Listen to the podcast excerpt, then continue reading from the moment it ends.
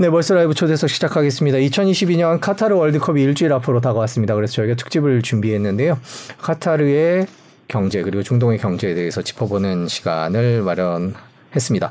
법무법인 율천의 최준영 박사님 모셨습니다. 안녕하세요. 안녕하세요. 뭐 바로 여쭤보겠습니다. 네. 제일 궁금한 게 카타르가 네.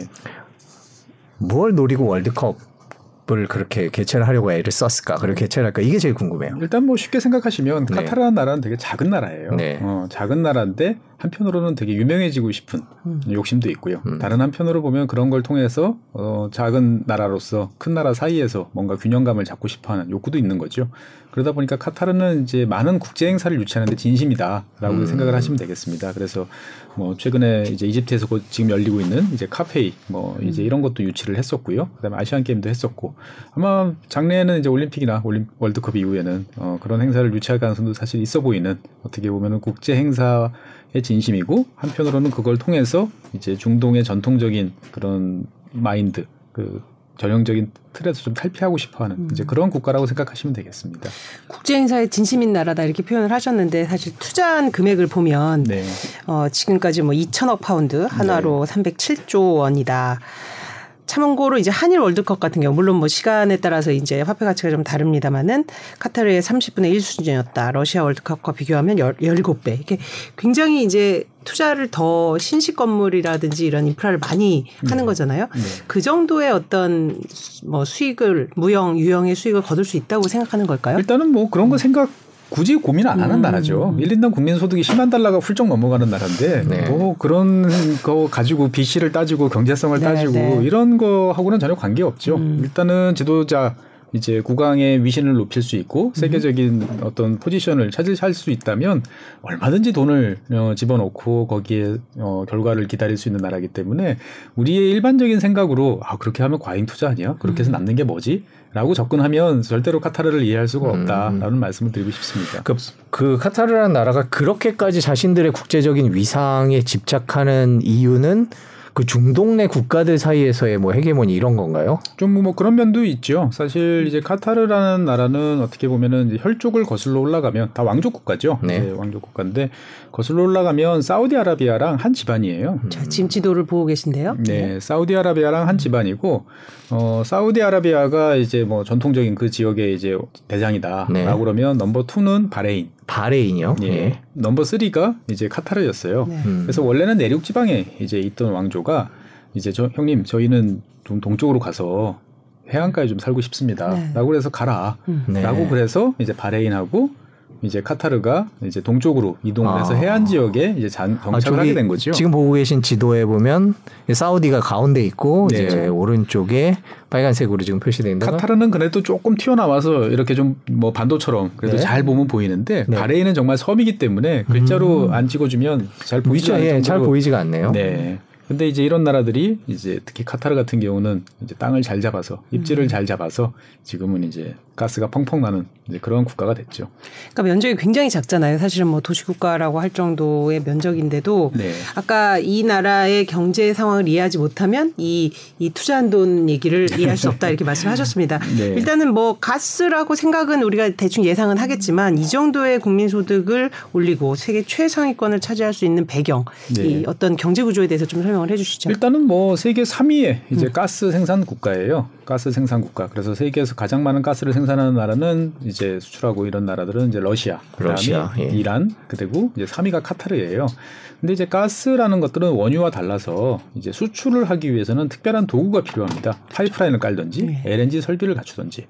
근데 카타르는 일찌감치 다른 나라보다 훨씬 앞서서 음. 이제 이런 LNG 설비에 대한 대규모 투자를 이제 단행을 했었죠. 네. 그래서 이 아시아 국가, 특히 이제 한중일 3국을 이제 고객으로 하는데 성공을 했습니다.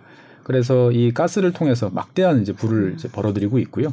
최근 들어서는 뭐 러시아 그 사태로 인해서 유럽 지역이 LNG 수요가 폭증을 하면서 다들 독일을 비롯한 많은 나라들이 카타르 문턱에 닳도록 찾아오고 있는 거죠. 음. 그러다 보니까 카타르 입장에서 봤을 때는 전체 국민 실제로 이제 그 카타르 국민이라고 말할 수 있는 오리지널 국민들은 이제 정말 몇십만 명 안 되거든요.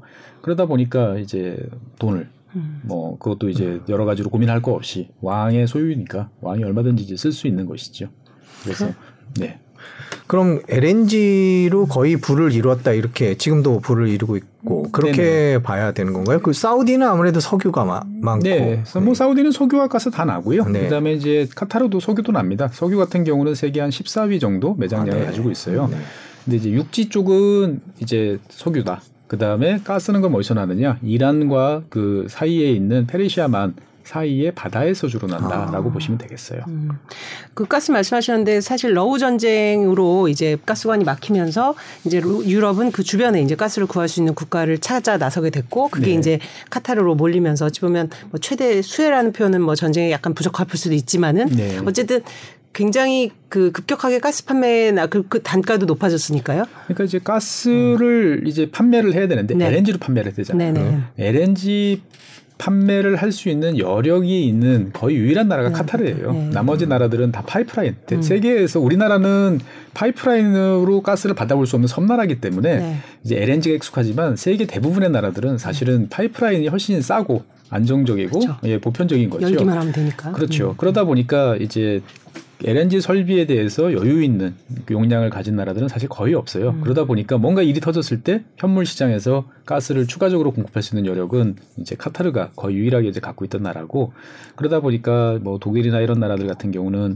이제 단기 계약을 사실 원했어요. 음. 뭐한 이제 7, 8년 길어봐야 10년 안쪽으로. 근데 이제 카타르는 이왕 할 거면 너희들이 그렇죠. 30년 정도 보장해 줘야 우리가 뭐 시설 설비 투자를 할 수 있지 않겠냐라고 그래서 티격태격 하다가 한 10년 정도로 계약을 한 걸로 알고 있어요. 음. 그래서 우리나라 같은 경우도 이제 카타르에서 들여오는 LNG가 전체 LNG 도입량이 한 27% 음. 제일 많죠. 또 반면에 카타르가 수출하는 그 LNG 중에서 이제 대한민국이 1, 등 고객입니다. 우리나라가 중국보다 아, 네. 더 많이 갖고 와요. 네. 예. 우리도 뭐 LNG 선을 이제 어, 조선 쪽에서 이제 계약을 하고 뭐 그 나르는 역할을 하기 때문에 뭐 그러니까요. 음. 카타르가 그러면 그 LNG 투자를 원래 처음 그러니까 LNG라는 게 이제 천연가스를 액화시키는 네. 거고 그러려면 설비가 필요할 거고 네. 그런 설비를 만들어야 할 텐데요. 네. 그 카타르가 그런 면에 있어서 약간 선구적이었던 그런 나라였나요? 그러니까 이제 카타르에서 가스가 발견된 거는 1980년대쯤 네. 이제 원유가 발견된 거는 1940년대부터 이제 발견이 됐고 근데 이제 지금 현 국왕의 이제 아버지 이제 전 국왕 같은 경우는 그렇게 부에 그렇게 큰 관심이 없었어요. 아, 그냥 네. 내가 좀 적당히 쓸 정도 있으면 되지라고 음. 했는데 현 국왕이 이제 95년에 이제 쿠데타 형태로 해서 이제 왕위를 이제 찬탈을 했죠. 국내 음. 쿠데타 형태로 해가지고 그러면서 이제 내세운 명분 중에 하나가 우리는 알라가 내려준 막대한 가스가 있는데 이거를 가지고 국민들이 행복하게 잘 살 수 있도록 해야 되는데 아. 그걸 아. 못 하고 있으니까 내가 그걸 하겠소라고 음. 해서 그때서부터 이제 막대한 이제 투자를 이제 했던 거죠. 그래서 어마어마한 투자를 해서 LNG를 이제 만들 수 있는 설비를 갖추고 그걸 통해서 이제 고객을 이제 당시에 우리나라 같은 경우는 인도 인, 그 인도네시아나 말레이시아 이런 쪽 동남아 지역에 주로 의존을 많이 하고 있었는데 그런 이제 대규모 수입처들을 이제 장기 계약으로 이제 발굴하는데 성공을 했던 거죠. 음. 그래서 사실 우리나라 같은 경우도 카타르랑 이제 장기 계약 도입을 이제 많이 해왔기 때문에 올해 뭐 가스 요금이 폭등을 하더라도 대한민국 국민들은 다른 국가에 비해서는 훨씬 저렴하게 음. 사실 가스를 쓰고 있는데 그 가스 중에 한 4분의 1 정도는 이제 카타르에서 오고 있다라고 보시면 되겠습니다. 당시 그 카타르 국왕이 선택했던 LNG를 팔겠다. 뭐 네. 석유도 있는데 네. 근데 당시에 그, 그전 세계적으로 LNG나 뭐 이런 수요를 예측하고 그렇게 투자를 하고 그게 그렇게 쉬워 보이거나 이성적으로 보이지는 않았을 것 같다는 생각이 거죠. 들어요 네, 당시에는. 네, 맞습니다. 근데 이제 주로 당시에 LNG를 구입한다는 나라는 90년대 같은 경우는 이제 전 세계적으로 봤을 때 일본 그리고 대한민국 한 두 나라 정도였어요. 예. 예. 그러니까 어떻게 보면은 아시아 시장의 이제 극동 지역의 이제 성장, 경제 성장 이런 거를 보고 베팅을 한 거죠, 과감하게. 음. 만약에 그것이 실패했다 그러면 사실 막대한 부채만 지고 그렇죠. 예, 네. 어떻게 보면 지금까지 허덕일 상황이었는데 그 베팅이 이제 성공을 이제 했던 거죠. 네. 자, 그 아까 그 1인당 국민, 그러니까 국민 수가 굉장히 작다고 말씀하셨잖아요. 그래서 네. 거의 국민의 어, 6, 70%는 이제 외국인과 어떤 이주 노동자라고 들었는데 네. 그래도 그 시스템이 뭔가 좀 유지가 되고 뭔가 사회 질서가 무너지지 않고 이런 그 국왕의 통치 형태라 그럴까요? 이런 부분에 대해서도 궁금해요. 카타르 같은 경우는 음. 대한민국 국민 대한민국 입장에서 봤을 때 보면은 음. 상당히 이해하기 어려운 음. 그런 나라예요. 네. 그러니까 어떻게 보면 국제 행사도 유치를 하고 그다음에 뭐 언론 기관에서는 잘 아시는 이제 알자지라 같은 알고. 어떻게 보면 음. 중동을 대표하는 이제 자유로운 이제 언론 기관도 이제 존재를 하는 곳이죠. 네. 그리고 실제로 월드컵 이제 상황에서도 술도 팔아요. 음. 음 그러니까 관광객들은 이제 호텔에서 술을 마실 수 있고 음. 실제로 팬존이라고 그래가지고 따로 지정해놓은 장소에서 술을 마실 수도 있고 뭐 결승전 같은 경우는 경기장 내에서도 음. 술을 마실 수 있고 이렇게 생각하면 되게 여유롭고 뭔가 이제 자유로운 국가인 것 같은데 실제로 그 안에 들어가서 종교적으로 보면 사우디하고 거의 맞먹을 정도 수준의 어떻게 보면 월, 원, 그 원리주의, 정통주의라고 음. 볼수 있어요. 네. 그러니까 이게 되게 상반된 어 정치 체계와 사회 체계가 공존하고 있는 이제 그러한 시스템이라는 거죠. 음. 그래서 그 일반적인 국민들한테 대해서는 사실 뭐 30만 명 정도밖에 되지 않기 때문에 네. 어 그냥 아낌없이 돈을 퍼줍니다. 네. 그래서 뭐 당연히 의료비, 뭐 음. 학비 이런 건 무료고 해외 나가서 유학하고 싶다 그러면 당연히 공부시켜주고 음. 예 그렇기 때문에 국민들은 거기에 대해서 굳이 뭐 불만을 가지거나 이걸 바꿔보겠다라고 생각할 필요가 전혀 없는 거죠. 음. 그래서 뭐 그리고 외국 회사들이 이제 카타르에 와서 회사를 설립하거나 그럴 경우에는 전체 직원의 51%는 반드시 현지인을 채용해야 된다라고 음. 하기 때문에 카타르 같은 경우는 실업률이 0.1%예요. 완전 고용이 완전, 네, 완전 고용이죠. 네. 사람이 없어요. 그래서 그 사람을 구할 수 없기 때문에 카타르에다가 뭔가 업체를 차리는 것 자체도 쉽지 않은 거죠. 음. 나일 안 하겠어라고 하는데 굳이 불러내서 일을 시킬 수도 없지 않습니까 보면은. 음. 그럼 외주 외, 국 이동 저 근로자들이 있고 그럼 네. 약간 보조금 못 받고 하면은 불만이 있을 수 있는데 네. 뭐 그런 그, 그런 외국인 노동자들이 불만이 있으면 바로 추방이죠. 아, 추방. 예, 가차없이 음. 추방이고. 아까 그 원리주의 같은. 예. 예. 사람들의 눈에 잘 띄지 않는 곳에 따로 이제 만들어 놓고 음. 예, 그런 식인 거죠. 그러니까 국가가 하나의 형태라기보다는 완전히 차별적인 아. 음. 이제 성격의 두 개의 어떤 계층이 한, 안 보이는 다수가 있고 네. 우리가 눈에 보이는 이제 소수가 있는 이제 그러한 나라라고 보시면 되겠죠. 두 가지 측면이 있는 나라인 것 같은데 일단 개방적인 부분에서 말씀을 해주셨어요. 뭐 이번에는 술도 먹을 수 있고 뭐 여러 가지 얘기했는데 사우디랑 그러면 관계가 어떤지가 궁금해요. 사우디는 이제 전통적으로 우방 맹방이었죠. 그러니까 네. 이제 그 걸프 지역의 왕정 국가들끼리 GCC라고 하는 이제 연합체도 이제 구성을 해서 어, 형님 아우 하면서 잘 지내왔는데 이제 그 관계가 깨진 게 현 국왕이 이제 아버지를 밀어내고 네. 이제 왕이 올라서면서부터 음. 관계가 좋지 않아졌죠. 음. 그래서 이 카타르 같은 경우 가만히 있으면 결국 사우디한테 여러 가지 이야기를 듣고 계속적인 이제 굴욕적인 상황을 이제 볼 수밖에 없었기 때문에 일찌감치 만드는 게 당시 이제 위성 방송을 통한 이제 알 자지라라는 음. 방송을 만든 것이죠. 알 자지라는 사실 되게 객관적인 언론으로 돼 있고 네. 예, 우리도 많이 인용을 하지 않습니까? 네. 중동 지역에 대해서는 제일 전문가고 그런데 자, 사실 잘 들여다보면 알 자지라가 유일하게 방송하지 않는 내용이 카타르 관련 내용이에요. 음. 카타르 아. 왕실과 관련된 내용은 싹 빼고 음. 대신 나머지 왕실에 대해서는 열심히 비판하고 깔 건 까고 음. 어, 사실을 팩트대로 보고를 보도를 하는 거죠. 네. 그래서 이제 그 주변 국가들 입장에서 봤을 때는 알 자지라 등장 이후에 어 왕족 생활, 뭐 음. 왕실 어떤 운영하고 이런 것들이 상당히 이제 귀찮아지고 음. 괴로워졌다라는 음. 이야기를 많이 하는 거죠. 뭐 국민들이 입장에서 봤을 때는 왕실이 어떻게 사는지 전혀 모르는데 음. 텔레비전만 키면 어 호화로운 삶을 이제 보고 하니까 이건 좀 이상하다라고 음. 생각을 했던 거죠. 그러다 보니 이제 카타르라는 나라 그리고 이제 알 자지라는 이제 이 방송사 이 자체는 주변 왕실 왕정 국가들 입장에서 봤을 때는 상당히 이제 불편한 이제 관계일 수밖에 없고요. 음. 다른 한편으로 보면 이제 카타르 같은 경우는 종파적으로 보면은 사우디와 같은 이제 수니파 이제 계열이지만 네. 바다를 사이에 두고는 이란하고 접해 있어요. 실제로 그 가스전은 이란하고 되게 애매하게 걸쳐 있습니다. 음. 그러니까 어떻게 보면 양쪽이 공유하고 있는 이제 그러한 상태죠. 그러다 보니까 카타르 같은 경우는 또 이란이 여러 가지로 제재나 어려운 상황을 많이 겪고 있을 때 이제 그 창구가 돼주는 그런 역할을 음. 많이 합니다. 그러니까 순위파지만 시아파 이란하고도 되게 잘 지내려고 이제 노력을 많이 이제 해오던 이제 그런 나라죠. 음. 그러니까 이런 모습들이 당연히 사우디 입장에서 봤을 때는 네. 어, 좋아 보이지 않는 거지요. 음. 그래서 2017년 벌써 한 5년 됐네요. 2017년에 당시 이제 카타르 국왕이 어, 이란을 지지하는 뭐 발언을 했다 이런 이제 뉴스가 중동 지역에 이제 돌아다니기 시작을 했습니다. 음. 그래서 이제 사우디를 필두로 해서 아랍에미레이트, 뭐 쿠웨이트, 그 다음에 뭐 이집트까지 이제 가세한 이제 어떻게 보면은 사우디를 중심으로 한 나라들이 이 카타르에 대한 이제 단독 제재 공동 제재에 나섰습니다. 음. 그래서 어 13개 조항에 이제 거의 항복 문서, 거의 뭐 이거 국가로서의 존립을 이제 그 할 수 없는 정도의 조건을 내걸고 이제 단교에 임했던 거죠. 그래서 카타르로 향하는 비행기는 주변 국가를 통과할 수도 없고 영공도 음. 통과할 수 없고 물자 수송도 다 막아버리고 하면서 이제 극한 이제 대립 상황이 갔던 거죠. 그 당시에 이제 사우디가 요구했던 것들은 어, 몇 가지가 있는데 일단 알자지라를 폐쇄해라. 음. 그 다음에 이제 반정부 선동, 그 왕정 국가에 대한 반정부 선동을 자제해라. 그 다음에 이제 테러 지원을 중단해라. 테러 지원을 중단하라는 것들은 이제 카타르가 전통적으로 지원해 오던 뭐 무슬림 단체들이 있습니다. 뭐그 여러 이제 그 무슬림 형제라든지 그 다음에 우리 레바논이나 이런 데서 많이 보던 이제 헤즈볼라 이런 쪽에 큰 손으로 지원해 주는 게 카타르거든요. 그런 거 하지 마라. 어, 라고 이 이야기를 이제 했던 거죠. 그래서 뭐 지, 도를 보시면 아시겠지만 카타르는 사실 사우디하고 딱 붙어 있기 때문에 네. 사우디 혹처럼 붙어 있기 때문에 그 사우디나 주변 국가들이 그런 식으로 나오면 극히 이제 움직일 수 있는 이제 공간이 이제 제한이 될 수밖에 없는 거죠. 근데 이런 상황에서 이 카타르를 도와주러 나타난 두 나라가 있습니다. 첫 음. 번째는 옆 나라인 이란이었고요. 두 번째는 좀 떨어져 있는 튀르키예가 네, 도와주러 터키. 왔습니다. 예. 예. 그래서 이란 같은 경우는 뭐 핍박받는 이슬람 형제들을 구원한다, 시합하고 뭐 순입하고 그게 뭐가 중요하느냐. 그래서 당장 비행기를 동원해서 필요한 물자들을 이제 공급을 해주기 시작을 했고, 음. 그다음에 튀르키예 역시 이제 그 물자 공급과 그다음에 더 중요한 것은 뭐냐면 사우디가 언제든 무력으로 침공할 수도 있다라는 두려움이 되게 큰 거죠.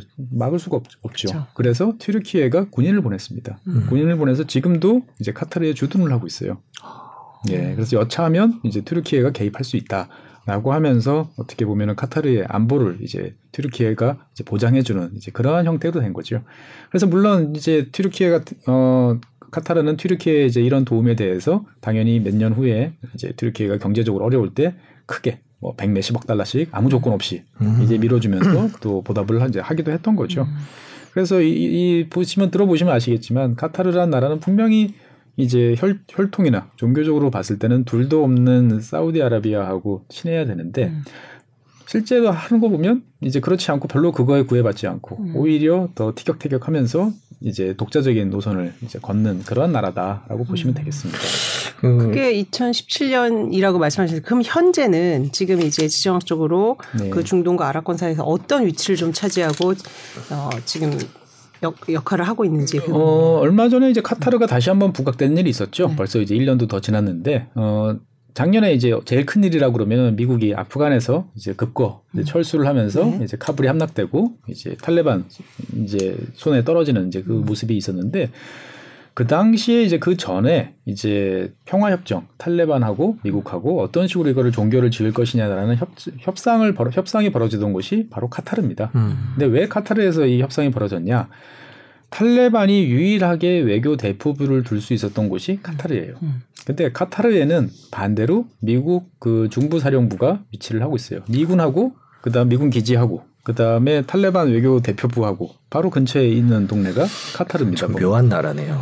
그러니까 이제 묘한 나라이죠. 그러니까 어떻게 보면은 실리를 찾는 거예요. 그러니까 이를테면 아, 걸프전 이후에 미군이 사우디에 주둔을 했는데 종교 원리주의자들 때문에 더 이상 사우디에 주둔하기는 어려워진 상황이었던 거죠. 그때 카타르가 과감히 어 우리 우리나라에 와서 해라 자유롭게 할 수 있는 거 미군의 행동에 대해서 우리가 보장하겠다라고 그래서 미국을 끌어들이니까 안보적으로 음. 봤을 때 상당히 유리한 상황이 됐고 다른 한편으로 보면 이 아랍의 왕정 국가들은 이제 국민들의 불만 그다음에 어떻게 보면은 그 이슬람 원리주의자들 음. 좀 과격 급진파 이런 사람들에 대해서 위협을 느끼는 거죠. 근데 카타르 같은 경우는 그걸 탄압하기보다는 아예 내 틀 안에 들어와라. 음. 어, 왕이라는 나의 존재, 카타르의 통치 체제를 인정하면 어, 나는 너희들한테 자유롭게 베풀고 안전한 그걸도 주겠다. 대신 카타르 안에서는 사고치지 마라. 음. 라는 조건이니까 당연히 이제 탈레반도 주변 국가에서는 다 박해를 받고 있는데 이제 카타르에 왔을 때는 대접받고 어, 외교적으로 어떻든 보장을 받을 수 있으니까 안 올 이유가 없는 거지요. 그래서 묘한 이제 그러한 상황이 이제 됐었고 실제로 이제 아프간이 무너진 다음에 피난민들을 수송하기 위해서 이제 미군이 파견이 돼서 많은 그, 수, 그 피난민들을 이제 항공 수송을 했는데 대부분이 다 카타르를 경유를 이제 했습니다 보면은 음. 예 그래서 카타르를 경유해서 주변 국가로 가던 뭐 미국으로 가던 하는 것처럼 그러니까 미국 입장에서 봤을 때는 카타르라는 나라는 이제 되게 박쥐 같은 나라로 볼 수도 있지만 네. 다른 한편으로 보면은 미국이 이제 중동 지역에서 뭔가 영향력을 행사하는 데 있어서 거점을 아낌없이 내주는 나라이기도 하고 음. 그 다음에 외교적으로 봤을 때 미국이 단독으로 뭔가 하기에는 껄끄러운 명분이 안 서는 상황에서 판을 깔아주는 나라이기도 하고 음. 그러다 보니까 우리는 박쥐 같다라고 생각을 하지만 미국 입장에서 봤을 때는 되게 고마운 음. 어, 그런 나라이기도 한 거지요. 그러니까 이렇게 작은 나라가 이렇게 이용 가치가 있는 나라가 된 것은 어찌 네. 보면 그 정도의 그 어떤 영향력을 양쪽에 다 행사할 수 있는 어떤 파워가 있기 때문에 이게 가능한 거잖아요. 그렇죠. 어떤 것이 이 카타르를 그래도 이렇게 좀 박쥐라고 해도 어느 하나 무시할 수 없는 일단은 이제 경제력이죠. 경제력? 막대한 이제 가스를 통한 이제 부가 이제 가장 큰 원인이고요. 네. 뭐 누구한테 아쉬운 소리 할, 했으면 그렇게 못하는 거죠. 네. 그다음에 두 번째로는 이제 중동 국가 대부분의 이제 해안에 위치한 중동 국가들이 이제 이런 딜에 능해요. 음. 옛날서부터 이제 상업적인 네. 그런 활동을 많이 해왔기 때문에 능하고요. 그리고 또 또 한편으로 봤을 때 보면 그 자기 자국의 어떤 그런 것들을 이제 하는 데 있어서는 뭐 명분보다는 실리를 이제 찾는 데 이제 유리한 그리고 이제 지리적으로 입지적으로 봤을 때 보면 되게 절묘하게 있습니다. 그렇죠. 이란 코앞에 있으면서도 사우디 옆에 있고 그러니까 누군가 이제 봤을 때 보면은 저 반도를 내가 딱 차지를 하면 되게 이란 입장에서 봤을 때는 되게 불편함을 불편함을 만들 수 있는 예 그런 이제 지리적 이점이라는 것들을 이제 잘 활용을 했던 것이죠. 음. 경제력 말씀하셔서 궁금해서 여쭤보면 뭐 처, 석유 천연가스가 이제 답, 답은 이제 주력 산업일 거고 네. 그 외의 산업 구조는 좀 어떻게 되나요? 그 사, 이외의 산업 구조는 이제 서비스업, 서비스업 쪽이라 고 보시면 되겠어요. 음. 그러니까 이제 사실 중동에서 작은 나라, 뭐 UAE라든지 이제 카타르라든지 이런 나라들은 어떻게 보면 약간의 해방구 같은 역할을 음. 하는 거죠. 그래서 옆 나라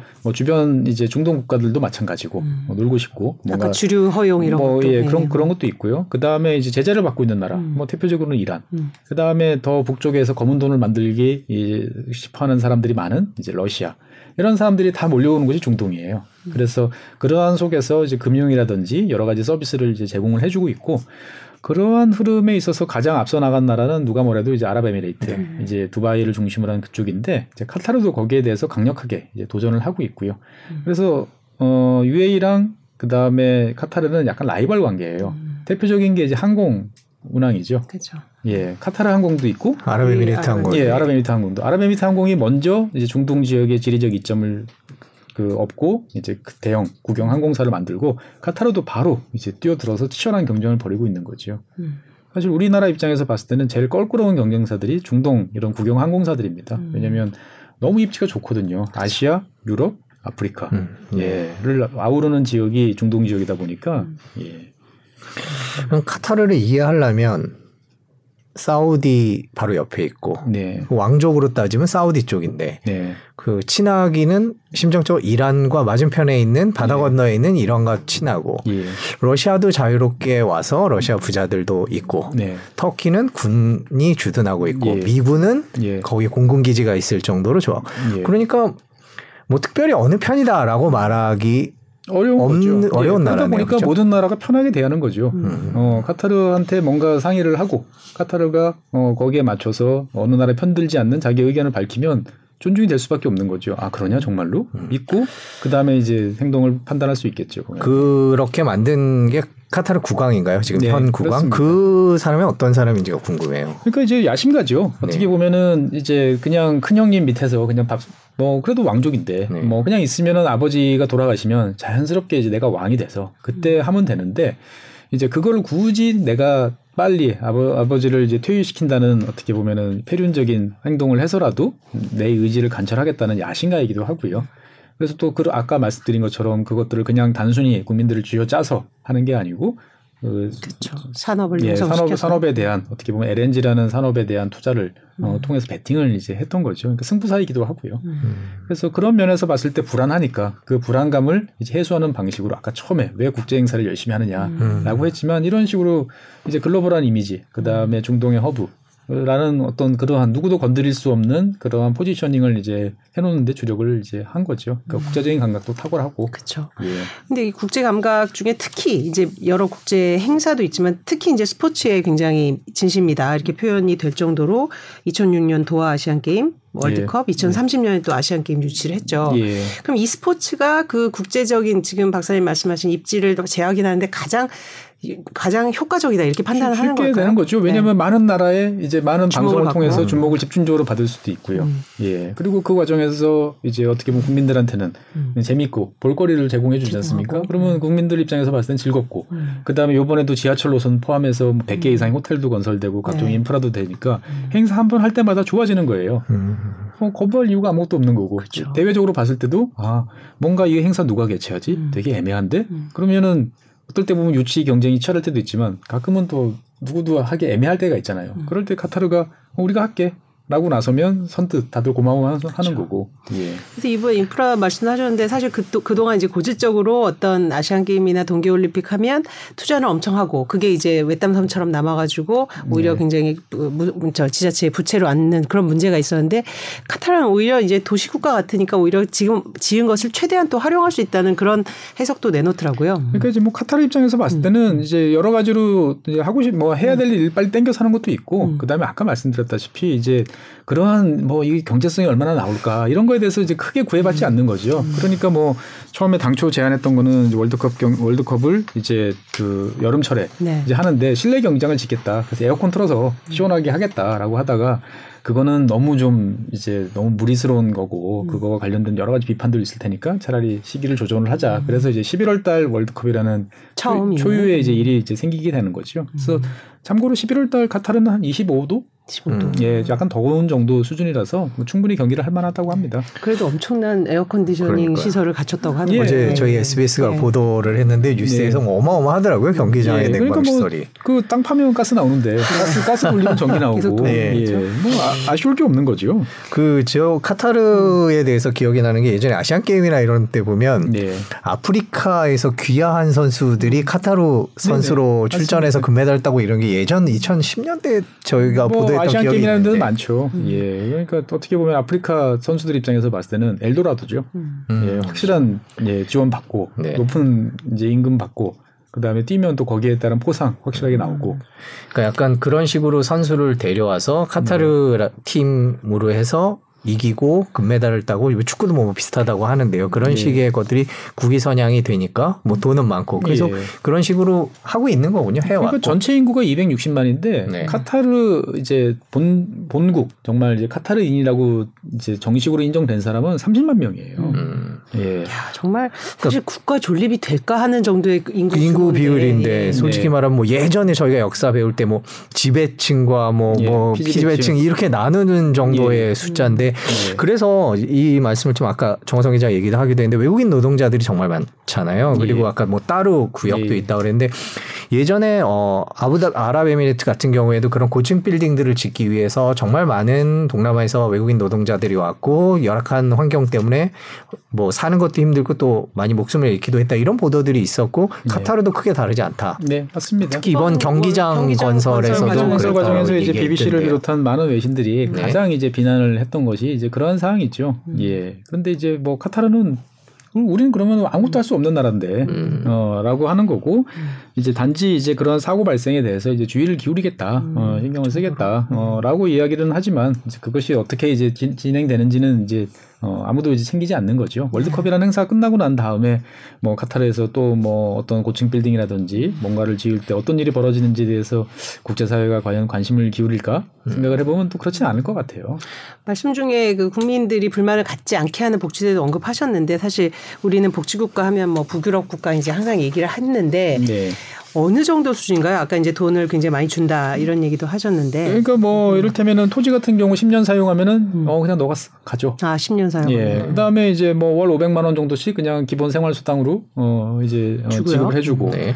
그다음에 뭐 각종 우리 전기 요금, 뭐 네. 수도 요금 이런 거 다 무료고. 다 무료고. 예. 뭐 그 다음에 유학 가고 싶으면 유학비 다 대주고. 음. 그러니까 내가 필요로 하는 보통 사람들이 그냥 필요로 하는 뭐 거창한 물건을 한다든지 이런 것들은 아니지만 일반적인 생활을 하고 그 다음에 내가 뭔가 공부를 하고 싶고 어, 내가 괜찮은 일자리를 갖고 싶고 음. 그러면 얼마든지 국가가 나서서 어, 해줄 만큼의 작은 인구기 때문에 음. 예, 이게 가능한 거죠. 만약에 카타르가 카타르인이 30만이 아니고 300만이다 생각했으면 그쵸, 아마 그렇게는 안 될 거예요. 음. 제가 봤을 때. 아무리 돈이 많아도. 예, 그러니까 어, 중동 국가들 중에서도 이제 인구가 많은 나라들은 자원이 많고 돈을 많이 벌어도 원체 많은 국가들 인구들을 감당해야 되는 경우는 쉽지 않아지는 거죠. 음. 근데 그에 비해서 이제 카타르 같은 경우는 정말 자원도 많고 그다음에 인구는 그에 비해서 아주 적고 그렇기 때문에 어, 이 자원에서 나오는 부를 가지고 얼마든지 국민들을 이제 만족시키면서 이제 지낼 수 있는 거죠. 사실 뭐 자국 본국 국민들뿐만 아니고 주변 다른 나라 국민들도 만족시켜요. 네.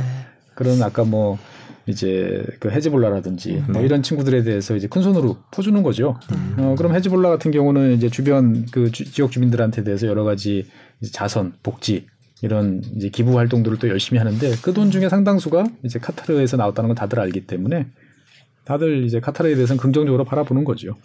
그러면 그래도 경제만 돈만 있다고 해서 이렇게 스포츠 행사를 턱턱 안기진 않을 거란 말입니다. 예를 들면 뭐 그 문화라든지 어떤 큰 행사를 수행할 수 있는 능력, 그러니까 소위 이제 soft power라고 우리들이 많이 얘기하는데 카타르가 지닌 그 자원 부국 말고의 이런 soft power 경쟁력은 어떤 것들이 있을까요? 그러니까 이제 아까 말씀드린 것처럼 이제 알자제라로 대표되는 음. 뭔가 자유로워 보이는 중동이라는 이미지. 이미지. 음. 예, 그게 이제 가장 큰 거죠. 그리고 그다음에 경제적으로, 그다음에 정치적으로 봤을 때 상당히 안정돼 있는 이제 그러한 사, 상황이고.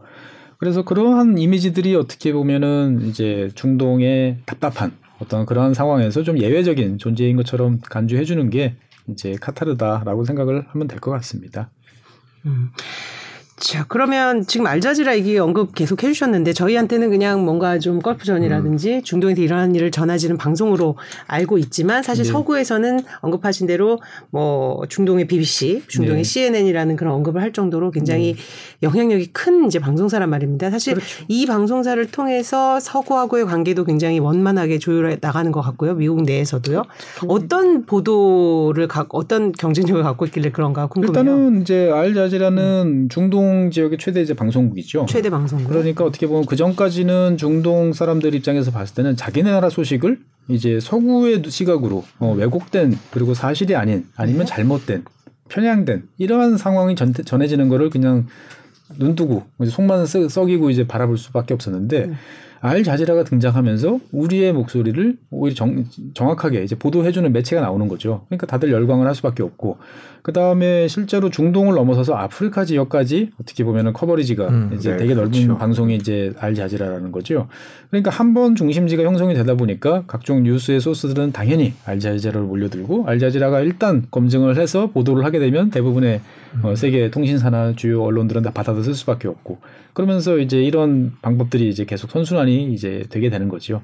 근데 이제 이러한 알자지라의 성장에 대해서 이제 미국 입장에서 봤을 때는 상당히 껄끄럽게 과거에 좀 봤던 면도 있죠. 왜냐하면은 테러리스트고, 어, 저, 네. 저 나라에 대해서는 뭔가 이제 안 좋아라고 이야기를 하고 싶은데 알자지라 아니다. 이거는 선량한 시민이고 일반 시민들이 오히려 당신들의 폭격에 의해서 죽어가고 있고 우리 피해를 보고 있다라고 위성을 통해서 영어를 통해서 이제 방송이 되다 보니까 상당히 이제 껄끄러워했었고 그래서 이제 알자지라가 이제 미국 진출했을 때 여러 가지 또 사건 사고들도 좀 있었던 걸로 기억이 됩니다.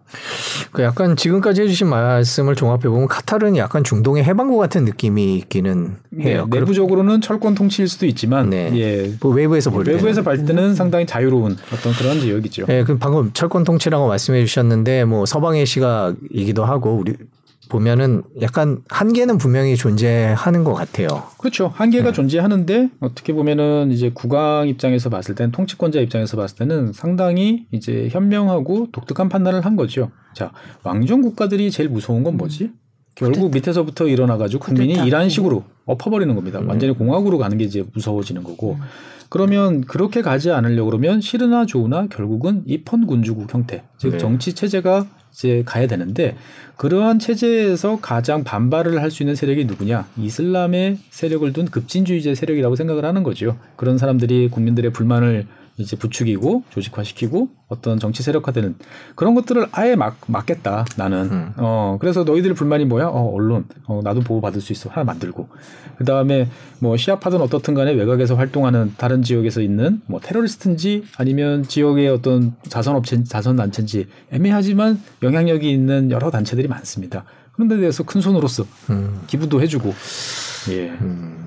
그러니까 그런 단체들이 굳이 카타르를 공격하거나 카타르 국왕에 대해서 비하하는 발언을 하거나 어, 적대적으로 돌릴 필요는 아무것도 없는 거죠.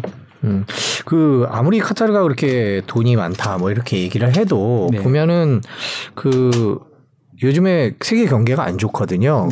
지금 카타르 경제는 거기서부터 벗어나 있나 이런 생각이 좀 들어요. 어, 카타르 같은 경우는 올해 같은 경우는 4.6% 정도 성장하는 걸로 돼 있고요. 내년 같은 경우는 전망이 좀 엇갈려요. 상반기 네. 같은 경우는 한 5%까지도 나왔는데 네. 최근 들어서는 좀 떨어져서 한 2.8에서 3.3% 정도 어, 내외인 거죠. 그러니까 뭐 전체적으로 봤을 때 보면은 크게 나쁘진 않다. 음. 어, 그럴 수밖에 없는 게 뭐 전체 GDP 그리고 수출의 한 80% 차지하고 있는 이제 에너지 그 가스 가격이 이제 일단은 이제 상당히 좋게 나오고 있고요. 수요도 폭증을 하고 있고 그러다 보니까 이제 경제적으로 봤을 때 다른 나라에 비해서는 어, 상당히 음. 이제 좋은 이제 상황을 겪을 수밖에 없는 거죠. 근데 이제 단지 이제 내년 정도 되면 이제 지금과 같은 이제 가스 현물 시장에서의 음. 이제 폭등세가 상당히 이제 가라앉을 것 같고 이제 그렇게 되면 카타르가 이제 올해 많이 얻었던 그리고 이제 사실 올해 같은 경우는 그 월드컵 행사를 위해서 이제 인프라 투자 이런 것도 이제 많이 했는데 다 종결이 됐잖아요. 그러면 이제 내년에는 아무래도 경제 활동이 음. 올해만큼은 안 될 테니까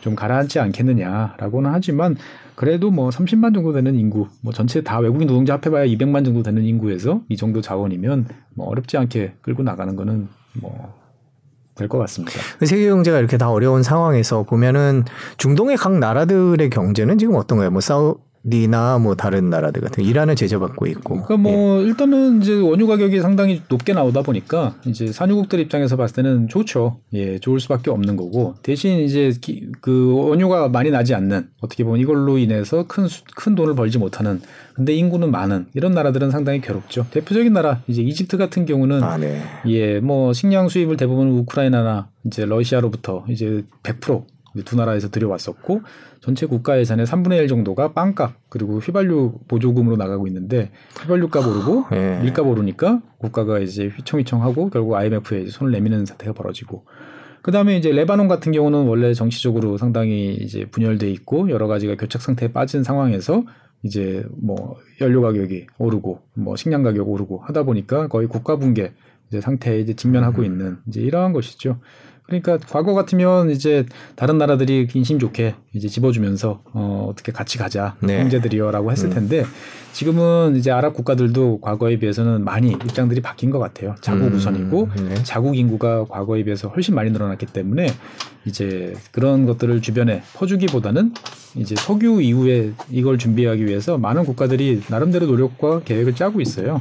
그러니까 우리가 어떻게 보면 지금 오늘 카타르 말씀드리면서 이제 석유 뭐 자원이 많으니까 흥청망청하는 것처럼 보이지만 네. 다 나름대로는 미래를 이제 준비를 하고 있는 거죠. 카타르 같은 경우는 지리적 위치를 따진 어떻게 보면 컨벤션 중심에 그리고 음. 이제 항공 국영 항공사를 통한 이제 교통 허브로서 역할을 자리매김하려고 하는 거고요. 뭐 사우디 같은 경우도 이제 뭐 최근에 이제 여러 보도가 많이 나왔지만 이제 네온시티 같은 네. 어떻게 보면 신도시 그 다음에 이제 뭐 태양광 발전 어 이런 미래 전략 산업에 대해서 이제 투자를 하려고 재원을 이제 끌어모으고 있는 거죠. 그러다 보니까 예전처럼 인심 좋게 가난한 나라들한테 음. 집어주기보다는 이제 뭔가 미래를 위해서 허리띠를 졸라매고 어 그다음에 계좌에 적립하고 하는 이제 흐름들이 최근에 중동 국가들의 흐름이라고 보시면 될 것 같습니다. 그러니까 중동이 이렇게 뭐 한 형제다 뭐다 이래서 같이 움직이기에는 안 좋은 나라들은 경제가 너무 안 좋고 상대적으로 네. 자원 부국인 나라들은 네. 지금의 인플레이션이나 이런 상황에 있어서 크게 피해를 입지 않고 있, 그렇죠. 있으면서 미래를 준비하고 미래를 있다 이렇게. 준비하고 있지만 그래도 여러 가지 고민들이 많습니다.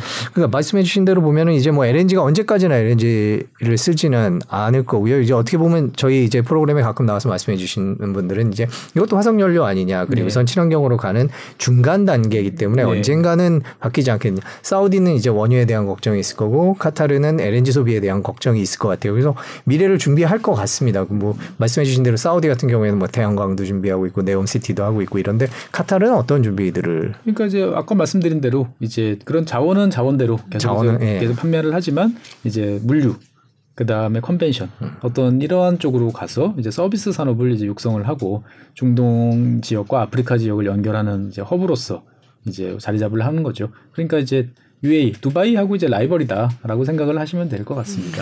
지금 국제관계 얘기를 계속 해주시다 보니까 갑자기 든 궁금증인데 지금 러시아랑 우크라이나랑 전쟁을 하고 있습니다. 근데 네. 카타르는 뭐 이 나라 저 나라랑 다 사이가 좋은 것 같은데 네. 지금 요 전쟁에 있어서는 어떤 포지션을 취하고 있습니까? 카타르 같은 경우는 뭐 특정한 포지션이라기보다는 네. 그냥 모든 나라하고 네. 이제 뭐 조, 좋은 네. 관계를 유지하려고 노력을 하고 음. 특히나 이제 찾아오는 가스 좀 어, 팔아라라고 해서 찾아오는 나라들하고 이제 협상하기 바쁜 이제 그러한 국면을 이제 보냈고 이제 그 대충 매듭이 됐죠. 매듭을 지었죠 보면은.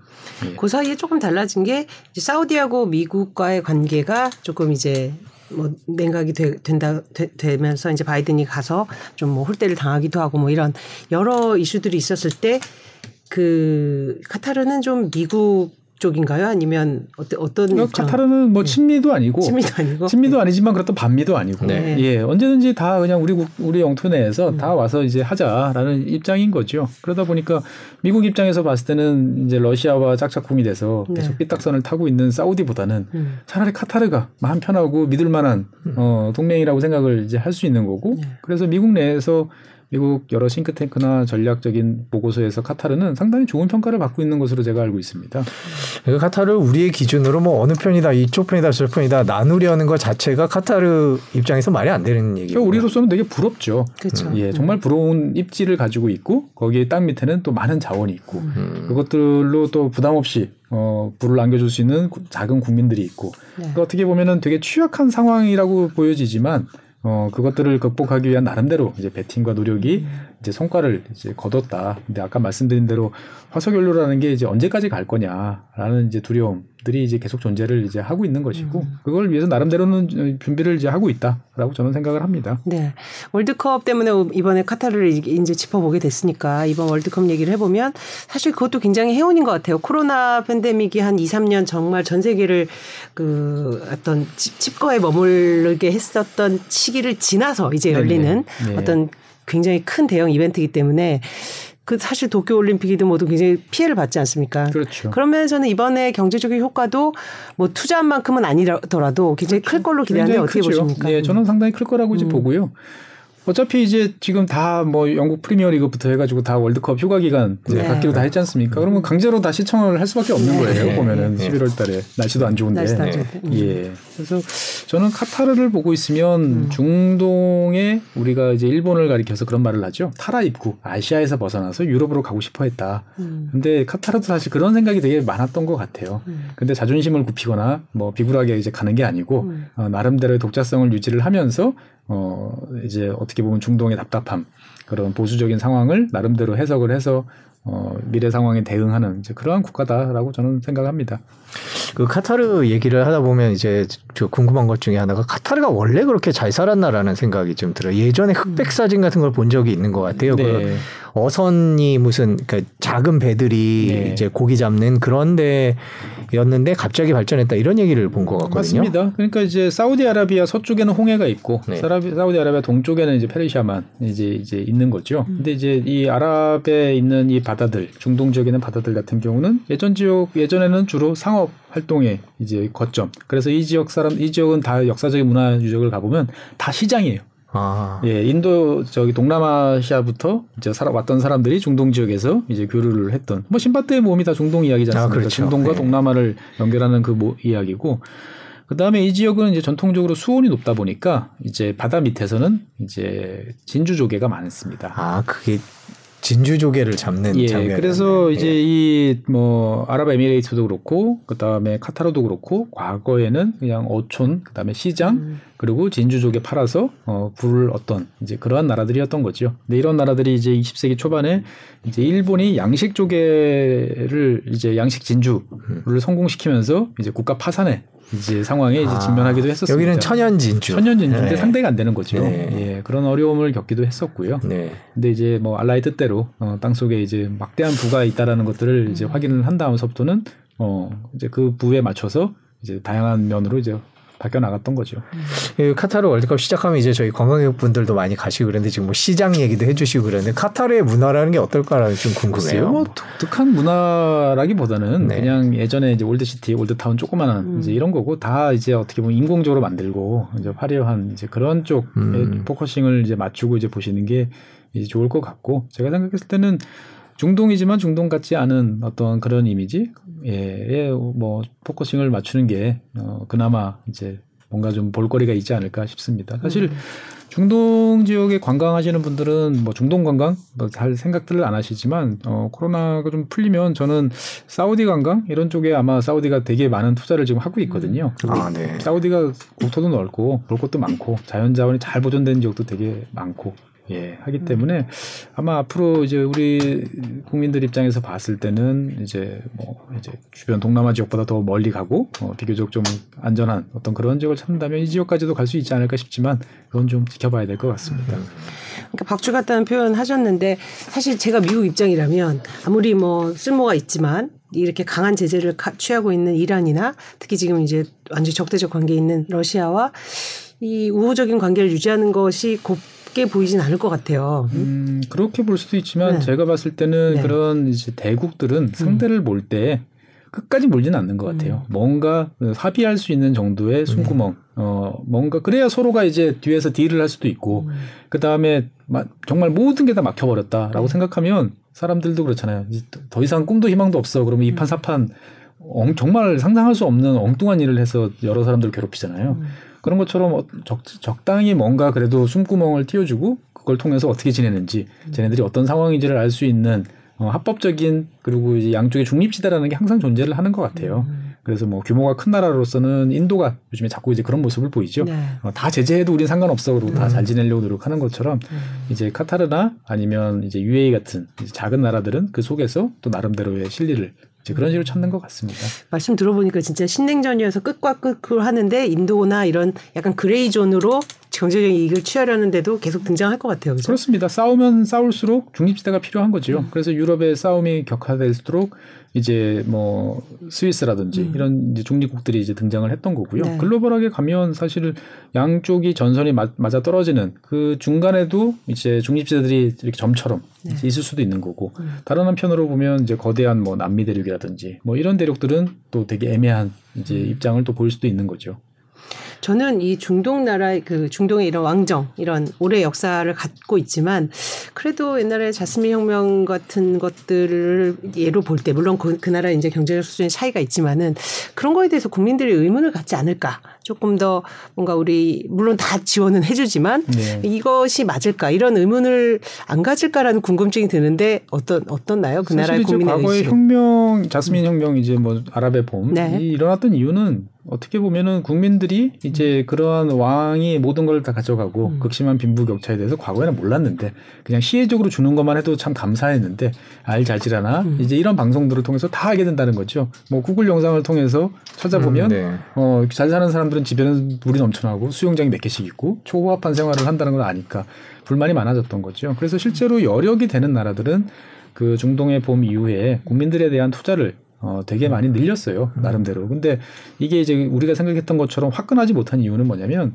우리가 생각하는 아랍 국가, 중동 국가들은 예전에 인구가 정 말 작았습니다. 그런데 네. 그 몇십 년 사이에 인구가 어마어마하게 늘었어요. 음. 대표적인 나라가 이제 이집트 같은 경우는 뭐 70년대, 80년대 뭐 이때만 해도 한 3천만 명 정도였는데 지금 1억 명이 훌쩍 넘죠. 음. 예. 사우디 같은 경우도 인구가 많이 늘었어요. 음. 이란 같은 경우도 인구가 뭐 출산율은 많이 낮았지만 꽤 많은 수천만 명이 되는 나라고. 그러니까 그 부를 가지고도 우리가 생각하는 것처럼 카타르식으로 퍼줄 수는 사실 없네. 이제 없는 거죠. 한계가 있는 거죠. 그런데 또 그 왕정 국가들은 수많은 왕족들을 또 다 불만 없이 다스려야 되니까 음. 또 거기에 나가는 돈도 이제 많고 그러니까 음. 우리가 생각했을 때 땅에서 나는 자원 팔면 아무 걱정 없을 것 같아 이렇게 생각하지만 다 그 나라들은 또 나름대로 이제 고민과 걱정이 있는 거고, 그렇죠. 예, 또 불안한 요소들이 또 잠재돼 있는 거죠. 또 궁금한 게 이제 음. 이란이랑 또 친하니까 이란 제재랑도 관련이 있을 것 같아요. 지금 이란 제재에 대해서 네네. 이런다 저런다 뭐 얘기들이 많은데 네. 중동 지역에 있어서 이란 제재 어떻게 전망을 하시고 또 카타르나 이런 다른 나라들에 어떤 영향을 미칠까요? 그러니까 일단 이란이라는 나라는 이슬람 혁명을 통해 가지고 이제 왕정을 얻고 그다음에 이슬람 신정 공화국을 만든 나라죠. 그러니까 이제 아랍에서 중동 지역에서 대부분 국가들은 이제 왕 왕정 국가들 우리가 알고 있는 석유 많이 나는 나라들은 대부분 다 왕이 존재하는 나라죠. 네. 그러니까 왕 입장에서 봤을 때는 공화국이 싫은 거죠. 근데 이란이란 나라는 종파도 다르고 민족도 달라요. 음. 어, 페르시아 쪽이 페르시아 민족이고 그다음에 그 종, 종파도 이제 시아파인 거죠. 그러다 보니까 이제 항상 이란에 대해서는 경계를 또 하고 있고요. 음. 근데 반대로 이란은 또 자신의 어떤 그런 혁명 정신을 과거에 여러 차례 걸쳐서 수출하는 때 지력을 했었고 그다음에 아랍 국민 아랍 민중들이 사실은 우리는 왜 맨날 이렇게 유럽과 미국의 어떤 눈치를 봐가면서 어, 자원을 다 염가에 넘기고 사느냐라는 입장에서 봤을 때 미국과 맞서는 이란의 모습은 또 되게 영웅적으로 이제 또 음. 보일 수도 있는 거죠. 그러다 보니까 대부분의 국가에서 이제 이란은 상당히 이제 경계시하는 이제 그러한 상황이고 이란을 포위하고자 하는 미국의 욕구에 맞춰서 그 동안에는 이제 그, 그 순위파 국가들이 잘 협조를 이제 해왔는데 어, 몇 년 사이에 이제 시아파가 이제 이란 뭐 이라크 전쟁 이런 걸 통해 가지고 미국이 이제 가서 중동 질서를 한바탕 이제 뭐 붕괴시키고 어지러운 와중에 시아파가 많이 확산이 됐죠. 그래서 어떻게 보면 사우디가 역으로 포위되는 이제 음. 그러한 국면들을 최근 몇 년 동안 되게 우려를 많이 했습니다. 뭐 그래서 레바논, 시리아, 이라크, 그 다음에 이제 이란으로 연결되는 초승달 지대라고 하죠. 네. 그다음에 사우디의 남쪽에 있는 예멘 지역 같은 경우도 이제 이라크가 아 이란이 지원하는 이제 반군 세력들이 이제 지금 대부분 국토를 이제 장악을 하고 있는 거죠. 그래서 이란 입장, 사우디 입장에서 봤을 때 보면 미국이 좀 더 확실하게 나를 밀어주고 어, 도와줬으면 좋겠는데 미국은 또 심지어 이제 최근 들어서 다시 또 이란하고 뭔가 핵협상 뭐 이런 이제 딜을 하려고 하는 모습들을 보니까 이제 사우디나 이제 쿠웨이트, 뭐 아랍에미레이트 이런 국가들 입장에서 봤을 때는 미국이란 나라를 과연 믿을 수 있을까? 음. 미국이란 나라가 중동에 와서 한바탕 난리를 쳐놓고 가서 어, 정신없이 만들어 놓은 다음에 아무것도 안 하고 몸만 싹 빠져나간 다음에 다시 또 이란이랑 짝짝꿍 하려고 하는 이제 이런 모습을 보면 미국을 못 믿겠다라고 음. 당연히 이제 이야기할 수 있는 거죠. 음. 그래서 차라리 이렇다면 어, 유럽, 미국 다 무슨 탈탄소 에너지 전환하면서 우리의 그 부를 어떻게 보면 뺏어가려고 하는 이제 그런 나라라면 차라리 어, 같은 석유 국가인 러시아랑 입장을 같이 하는 게 낫지 않겠느냐. 라고 해서 이제 지난 2016년인가요? 그래서 오펙 플러스가 이제 결성이 음, 됐던 거고, 예. 그래서 지금도 보면은 뭐 모스크바와 리아드는 뜨거운 관계다라고 음. 할 정도로 이제 사우디와 이제 그 러시아는 또 끈끈한 관계를 이어가고 있는 거죠. 네. 한국과의 관계에 대해서 좀 여쭤보고 싶어요. 그 가스 수출에 이제 한 3분의 1을 차지, 4분의 1을 차지한다고 말씀하셨는데 그 이외의 교육 관계는 어떤가요? 거의 없죠. 뭐. 거의 없나요? 네, 음. 거의 있을 수가 없는 거죠. 음. 왜냐하면 뭐 인구 30만 정도 음. 되고 나머지 이제 그 260만 중에서 30만 빼면 230만은 다 네. 이제 노동자로서 이제 아주 저임에 네. 어, 열악한 상황이고 계약 끝나면 본국으로 송환돼야 되는 음. 이런 상황이다 보니까 음. 우리나라 입장에서 봤을 때는 카타르라는 곳은 이제 안정적으로 에너지를 수입하는데 모든 이제 초점이 맞춰지는. 음. 그래서 옛날 이명박 대통령 시절에는 이제 그런 구성을 했어요. 뭐 갖다 팔 거 없나. 음. 어, 우리나라에 LNG 싣고 오면 들어갈 때는 빈 배로 가야 되잖아요. 음. 그래서 거기서 이제 제주도에서 나는 생수를 담아서 공급을 하는 게 어떨까. 라는 이제 이런 구상을 하기도 했었습니다. 그래서 돌아갈 때는 물을 싣고 가서 음. 팔면 어떨까 생각을 했는데 현실화되지는 않았죠. 왜냐하면 실제로 이란 같은 경우는 제재 전에는 굉장히 우리하고 교육이 활발했잖아요. 소비재 같은 경우도 네네. 소비재. 네. 근데 이란은 이제 뭐 인구가 많아서 예 8천만 정도 되는 이제 그쵸, 소비가 되는 예, 거죠. 소비가 되는 거고 음. 이란이라는 나라는 다른 중동 국가와는 달리 제조업이 꽤 발달해 있고요. 그 다음에 인력 수준도 상당히 높고 뭐 제재를 받고 있지만 많은 사람들이 유럽이나 미국에 가서 공부를 해오고 있고 음. 예 어떻게 보면 인적 자원으로 봤을 때 보면은 아랍 전체 아라, 랍은 아니죠 사실 음. 이란이 이제 음. 중동 전체에서 봤을 때 가장 좋은 인력을 보유하고 있는 지역이 또 이란이죠 네. 그러다 보니까 그러한 뭐 소비재 산업 음. 여러 가지 우리나라 그래서 뭐 이란 그렇죠. 저기 LG라든지 삼성이라든지, 삼성이라든지, 예 여러 가지 했고 현지 공장 뭐 이런 것도 생각도 많이 했, 네. 했던 이제 그런 곳인데 카타르는 너무 이제 인구가 적다 인구가 적다 보니까 음. 네. 저희가 월드컵이 아니면 이렇게 음. 특집을 할 만한 그렇죠. 관계는 아닌 거군요. 음. 어, 가스 가격이 오르면 네. 아, 예, 가스 가격이, 가격이 오르면 이제 한번 좀 이제 다뤄볼 수 있는 음. 이제 그러한 나라인 거죠. 그 카타르 프로젝트라 그래서 카타르가 우리나라에 어마어마한 배를 뭐 수주했다. 예, 뭐 LNG 100, 뭐 LNG 선 100척 뭐 네. 이렇게 이제 발주한다고. 그러니까 LNG로 세계 에너지 시장을 장악하겠다 이런 프로젝트가 지금 계속 진행 중인 거죠. 그렇죠. 그러니까 이제 그 카타르 같은 경우는 단순히 자기네 자국에서 어떤 그런 것들을 캐서 이제 밖으로 수출하는 이걸 뛰어넘어서 이제 자기들의 노하우를 가지고 다른 국가들 가서 사업을 할 수도 있는 거죠. 음. 뭐 이를테면 아프리카라든지 이런 지역에 이제 LNG 그 천연가스 발견되는 나라들이 계속 늘어나고 있거든요. 아. 그러면 이제 카타르 입장에서 봤을 때는 뭐 그 가스 메이저라고 하는 이제 유럽의 어떤 이런 그 업체들을 돈을 안 빌리고 음. 이제 우리가 하겠다 직접 아. 하겠다라고 더 좋은 조건으로 갈 수도 이제 있는 거죠 보면은 근데 이제 그럴 때 실어 나를 배도 있으면 얼마나 좋겠습니까? 음. 예. 아 그러니까 미국과 유럽의 나라들이 자본을 가지고 중동의 자원을 이제 캤던 것처럼 본인들이 직접 아프리카나 이런 데 진출하겠다. 갈, 갈 생각도 네. 있는 거죠. 노하우도 있고 돈도 음. 있고 물론 이제 아직까지는 이제 노하우라는 것이 좀 부족하고 그다음에 네. 인력 문제도 있긴 하지만 뭐 어떻든 간에 뭐 많은 좋은 돈 주고 사실 뭐 에미레이트 항공이라든지 카타르 항공이든지 하면 전 세계에서 다 좋은 인력들을 다 돈으로 뽑아와서 뭐 운영하고 있잖아요. 음. 그러니까 얼마든지 할 수도 있다라고 생각을 저는 합니다. 음. 저희가 지금 카타르의 좋은, 그러니까 희망적인 또는 이제 굉장히 부러운 부분을 많이 이제 얘기했는데 카타르가 좀 위기에 직면할 수 있다. 뭐 인적 자원이 부족하다든지 카타르가 갖고 있는 어떤 약점 부분은 뭐가 있어요? 제일 큰 약점은 아무래도 이제 그 왕이라는 단이라는 이제 통치 체제인데 그 내부에서 또 어떤 일이 벌어지고 있는지 사실 외부에서는 잘알 수가 없을 것 같아요. 그러다 보니까 뭐 궁정에서 어떤 일이 또 벌어지면서 음. 지금까지 또 우리가 생각했던 거와는 다른 일이 또 하루아침에 음. 또 발생할 수도 이제 있을 것 같고요. 그다음에 근본적으로 이제 인구가 너무 적은 이제 이런 상황이다 보니까 음. 이제 정말로 이제 뭔가 급변하는 일이 벌어졌을 때 과연 외부의 충격으로부터 잘 대응할 수 있을 음. 것인가. 어, 그러니까 뭐 물론 카타르도 그걸 잘 아니까 미군 기지도 그다음에 튀르키예군 기지도 음. 다 이제 카타르에 두고 있는 거죠 보면. 카타르는 그럼 그 본인의 본국의 제조업이나 뭐 금융산업이나 이런 것들은 그러니까 뭐 카타르 기업이다 할 만한 뭐 대표적인 아직 큰 기업들은 잘 이제 안 보이고요. 예. 이제 주로 중동 지역에 진출하는 외국 기업들이 그 동안에 두바이에 이제 많이 갔었는데 네. 카타르가 그걸 유치하기 위해서 이제 되게 노력들을 이제 많이 아. 기울였죠. 음. 많이 기울였지만 그래서 이제 또 항구를 둘러싼 또 경쟁도 되게 치열했어요. 아랍에미레이트하고 음. 이제 그 카타르하고 서로 이제 항구 증설 뭐 이런 물류 허브 이런 경쟁도 하다가 최근에는 이제 사우디가 이제 나섰죠. 이제 더 이상 두바이에서 있는 건 허용하지 않겠다. 사우디에서 사업하고 싶으면 리야드에 본사를 옮겨라. 라고 해서 요즘에 이제 많은 외국 기업들이 이제 고민을 또 하고 있기도 합니다. 그러니까 사우디와 카타르와 아랍에미리트가 서로 이제 외국의 자본을 유치하기 위해서 경쟁을 그렇습니다. 하고 있군요. 예. 뭐 세금도 깎아주고 뭐 그렇죠. 그다음에 이제 사우디 같은 경우는 원체 또 뿌리는 돈이 많으니까 네. 이제 더 이상 그 두바이에 있는 두바이에 본사를 둔 어, 업체는 인정 안 하겠다라고 음. 이야기하는 거죠. 너희들 하고. 싶으면 리아드에다가 차려라. 미, 국하고 똑같이 하는 거죠, 뭐 사실은. 네. 그렇죠. 그 우리 뭐 카타르 얘기하려고 만나 저 박사님 모셨지만 이제 중동 지역 조금 확장해서 사우디 네옴시티에 대한 관심이 많잖아요. 최근에는 이제 국토부 장관이 우리 관련 업체들을 뭐 동반 음. 같이 해서 이제 투자를 가서 하겠다.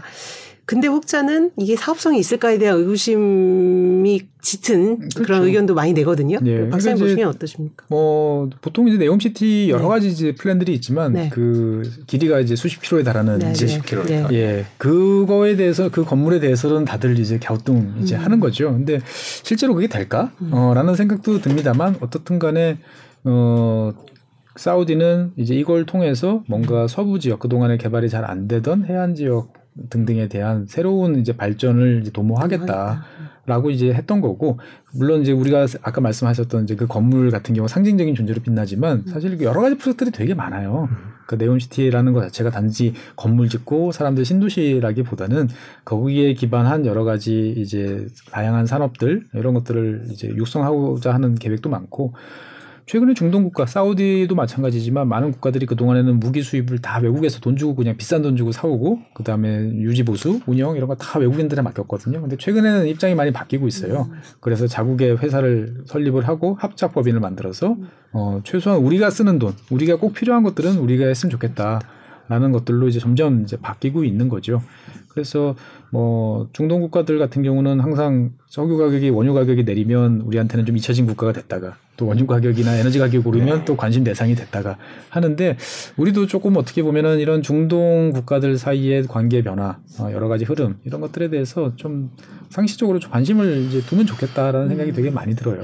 지금 방금 말씀해 주신 사우디나 이제 카타르나 아랍에미리트는 경쟁적으로 투자 유치를 하고 있고 건설을 하고 있고 이러고 있는데 우리나라 기업들 입장에서 볼 때는 점점 시장이 괜찮아지는 건가요? 그런 경쟁이 심해질수록? 그러니까 뭐 해외 건설이라는 입장이 사실은 이제 전 해외 건설 이렇게 쉽게 이야기하지만 각 세대별로 우리가 해외 건설을 바라보는 시각은 되게 다른 것 같아요. 그쵸. 저 저희 세대 그다음에 뭐 저희보다 더 나이가 많으신 분들 그다음에 음. 어 젊은 근데 완전히 어떻게 보면은 우리는 세계에서 우리 인건비 같은 경우는 아주 비싼 나라가 됐잖아요. 더 이상 우리 사람이 직접 가서 어, 뭐 건물을 짓거나 이럴 수는 이제 네. 없는 상황이 됐고 그러한 일들은 뭐 튀르키 업체를 비롯한 이제 많은 전 세계 업체들이 와서 다 이제 하고 있는 거죠. 근데 이제 우리 입장에서 봤을 때는 그러면 결국 이제 이 중동 국가들이 원하는 이제 뭐 플랜트라든지 어 여러 가지 고부가 가치 이런 것들을 해야 되는데 거기에서는 아직까지 또 뭔가 우리가 유럽 국가들에 비해서 좀 뒤떨어지는 음. 이제 그런 면들이 있는 거죠. 그래서 과거에 2010년대 같은 경우도 플랜트 업체들 이제 많이 이제 중동에 진출했다가 큰 손실을 이제 보아서 국내 건설 업체들이 몇 년간 되게 고생을 이제 하기도 했었던 것처럼 중동이라는 지역은 결코 이제 만만한 어 지역도 아니고 어, 상당히 세계에서 제일 좋은 것들은 다 뽑아오고 자기 기준에 맞춰서 얼마든지 요구를 어, 음. 커스터마이징 해달라고 또 하는 까다로운 고객들인 거죠. 어, 그리고 그 수준도 점점 이제 높아지고 있다 보니까 우리 입장에서 봤을 때는 결코 이제 만만한 예전처럼 그냥 가서 돈 벌어오는 그런 동네는 절대 아니고 까다로운 고객인데 어, 한번 잘 트면 여러 가지로 우호적일 수 있고 그쵸. 도움을 많이 받고 음. 특히나 우리는 뭐 100% 에너지를 이제 수입하는 국가들 입장에 입장이라고 음. 보면 중동 국가들하고는 기본적으로 좋은 관계 그 다음에 그 지역에 대한 이해도도 좀 높이고 그런 음. 것들이 좀 필요할 것 같습니다. 그러네요. 진짜 우리가 의존도가 워낙 높기 때문에. 그렇죠. 의존도 높은데 지금 자원 민족주의는 사실 더 노골화되고 있고 옛날에는 네. 약간 뭐 연대 뭐 이런 걸 강조했다면 지금은 아 뭐 이 인플레 시대에 우리 자원 우리가 지켜야 된다라는 그게 신자원 민족주의 이런 말까지 이제 붙이면서 그렇죠. 그렇죠? 예. 그러면서 이제 중동에 대한 외교 중요할 것 같습니다. 설도 애매하고 네. 안보 보안과 관련된 무기와 관련된 산업 우리나라 기업들은 어떤 걸 가끔 얘기가 나오는데 우리나라 같은 경우는 네. 이제 뭐 아랍에미레이트부터 시작을 해서 이제 사우디 이제 이런 국가들의 이제 최근에 대량의 이제 무기를 음. 이제 수출을 이제 하고 있죠. 네. 근데 이제 중동 국가들은 이제 이런 것들을 대외적으로 밝히는 거를 썩 선호하지는 않아요. 아. 그렇기 때문에 대충 아름아름아름 음. 이제 뭔가 많이 나갔다라고 음. 이제 생각을 이제 하게 되는 거죠. 중동에서 어떻게 보면은 그런 무기와 관련된 제일 대표적인 어 나라가 이제 아랍에미레이트예요. 아랍에미레이트는 다른 나라의 무기를 객관식으로 고르지 않습니다. 카탈로그 보, 보여주고 아 이거 이거 주세요가 아니고 어 이거 이거 이거 조합해서 너희들 거는 하는데 뭐 이를테면 그런 것이죠. 뭐 프랑스에서 보니까 프랑스 탱크가 제일 좋아. 그래서 르클레르 전차를 사는데 너희들이 쓰는 그 엔진은 우리는 싫어. 어 그거는 독일 엔진으로 바꿔 바꿔. 그 다음에 뭐 F-16 전투기를 사오는데 어 그냥 기본에 기존에 있던 게 아니고 우리는 이러이러이러한 설비가 필요하니까 어 그거를 개발해서 우리한테 납품해. 이런 식으로 하는 나라가 이제 UAE죠. 아랍에미레이트. 음. 예. 까다롭군요. 까다롭습니다. 그래서 아랍에미레이트에서 수, 아랍에미레이트에 뭔가 수출을 했다. 이 말은 전 세계 방위 산업체 입장에서 봤을 때는 제일 까다로운 고객을 어, 눈높이를 아. 맞췄다라고 하는 거고 이제 최근 들어서는 우리나라도 이제 아랍에미레이트, 어, 사우디 이런 쪽에 이제 수출이 이제 증가하고 있는 거죠. 카타르는 아직 아닌 카타르는 거죠. 아닌 거고 네. 사실은 우리나라가 그런 그 아랍에미레이트나 사우디에 무기를 많이 수출한다는 거는 이 나라들의 안보 상황이 별로 좋지 않다라는 반증인 거죠. 네. 그러니까 꼭 긍정적인 건 아니에요. 음. 그러니까 당장은 무기 팔아서 좋을 수도 있지만 이 지역이 그렇죠. 안정되지 않으면 결국 에너지 가격이라는 것들을 통해서 우리한테 훨씬 더 큰 비용을 이제 뽑아가는 이제 그러한 지역이다 보니까 이제 적절한 수준에서 이제 그렇죠. 예 어, tension이 유지되되 뭔가 저희가 사우디, 카타르, 아랍에미리트 얘기만 했는데 왕족 서열상 바레인이 2위라고 얘기를 해요. 바레인은 바레인은 뉴스에 안 나오는 것 같아요. 바레인은 정말 작은 섬나라예요. 네. 섬나라고 실제로 뉴스에 등장할 때는 이제 그 미 해군 음. 이제 함대가 이제 바레인에 이제 기지를 두고 아, 있어요. 네. 이제 그렇게 나오고 그 다음에 이제 간혹 이제 그 국민들하고 그 다음에 왕정하고 이게 이제 시아파 순위파 간의 갈등이 있어요. 그래서 그럴 때 이제 폭동 사태가 나고 그러면 사우디가 개입해서 그걸 진압하고 그러니까 섬나라인데 다리로 연결돼 있고 그래서 뭐 가끔 이제 사우디 사람들이 주말에 어디로 놀러 가나 그러면 음. 이제 뭐 다른 나라에 가서 왜 가지? 네. 그러면 뭐 왜 물어보십니까? 라고 음. 하는 이제 그러한 정도의 음. 나라가 이제 바레인인 거죠. 네. 자, 카타르와 카타르를 둘러싼 국제 관계 총체적으로 짚어봤습니다. 이제 월드컵 이제 일주일 남았는데요. 사실 이제 어느 때보다 이제 카타르 전경을 이제 국민들이 많이 시청자들이 많이 보게 될 텐데 뭐 어떤 좀 뭐 시그니처랄까 뭘 좀 주목해서 글쎄요. 봐라. 뭐 카타르라고 음. 하면 잘 네. 떠오르 저도 이제 없어요? 딱히 네. 이미지가 그렇게 네. 잘 떠오르는 건 사실 잘 없는 것 같아요. 네. 예. 그래서 저는 이제 월, 드컵을 통해서 네. 이게 이제 우리가 생각했을 때 구별이 잘 안 된다라고 네. 생각하시는데 엄연히 다른 나라고 어, 서로가 생각도 다르고 어, 지금 어. 카타르의 전경이 예. 뭐 마천루처럼 이제 저렇게 보이는데 저것만 보고는 저게 어디지? 어느 나라인지 알기가 예, 알기가 상당히 어렵지만 예. 어떻든 간에 상당히 이제 모던한 이미지가 음. 되게 강한 이제 그런 곳이다 정도 이미지. 그다음에 네. 이제 아까 말씀드렸던 복잡 다단한 네. 그런 우호 관계를 가지고 있는 나라 정도. 그리고 우리 입장에서 봤을 때는 가스를 네, 정말 중요한 음. 나라. 네, 제일 많이 수입하는 우리가 잘 지내야 되는 네. 그런 나라라고 보시면 되겠습니다. 지금까지 얘기를 들으면 경기장에서 카타르 국민들이 특 특별히 어느 나라를 응원하거나 야유하거나 이럴 일은 없을 것 같네요. 아마 유럽 국가들 많이 응원할 아, 것 같아요. 왜냐하면 아, 이제 네. 그 원체 이제 축구 하면은 네. 또 유럽 축구들 뭐 음, 뭐 프리미어리그도 네. 많이 보는 나라니까 음. 어, 당연히 이제 자기 좋아하는 네. 네 선수들이 있는 팀들을 응원할 것 같습니다. 네. 어, 경기 보면서 박사님 오늘 내용을 들어서 더 이제 네. 저기 할 것 같고요. 마지막으로 그러면 이제 카타르라는 나라 앞으로 이제 국제사에서 어떤 역할을 하게 될지 예상을 하신다면 또 카타르를 주목해야 하는 이유가 있다면 뭐가 될지 좀 정리해서. 그러니까 저는 이제 카타르에 어떻게 보면은 우리가 카타르처럼 될 수는 없어요. 네. 여러 가지 제약 조건은 다르지만 어, 그런 외교 관계에서 어떻게 보면 주도적인 역할을 어, 스스로 맡아서 하는 그런 모습들은 좀 우리가 많이 배웠으면 좋겠어요. 음. 그러니까 어떻게 보면 그렇죠. 대한민국은 세계적인 세계적으로 봤을 때 누가 대한민국 사람 빼고 나면 다 인정하는 선진국이고 음. 잘 사는 나라예요. 그리고 거기에 맞는 역할을 해달라고 다들 이야기를 합니다. 음. 근데 우리는 아직도 우리 스스로가 어, 남의 눈치를 보고 어, 판단을 유보하고 그렇죠. 우리가 결정을 못 내리는 어, 나라라고 생각을 해요. 그래서 국제 분쟁이 있을 때 우리가 나서서 뭔가 딜을 만들고 어, 중재를 하려고 한다. 한 번도 생각조차 안 하잖아요. 사실은 이제 이런 움직임을 좀 보일 때가 됐던 거죠. 음. 어떻게 보면 우리가 그동안 분쟁 분단의 상황에서 되게 괴로운 것도 많았고 그래서 다른 나라들이 갖고 있는 불안감도 잘 알고 그다음에 경제 발전에 대한 여러 가지 노하우도 있고 하는 걸 통해 가지고 저는 국제 사회에서 어떻게 보면 어 미국이랑 가까운 나라기도 하지만 한편으로 보면 중국과 가장 밀접한 어, 관련성이 있다는 건 다들 알잖아요. 그런 걸 잘 활용해서 어떻게 보면은 우리가 할 수 있는 역할들을 제대로 어, 짚어가다 보면 우리의 완충 공간도 만들 수 있고 국제 사회에서 봤을 때 잘 사는 대한민국이 어, 나름대로 롤을 잘하는 좀 그런 모습들을 저는 카타르를 보면서 좀 부럽기도 하고 우리도 할 수 있지 않을까 좀 기대도 해봅니다. 네.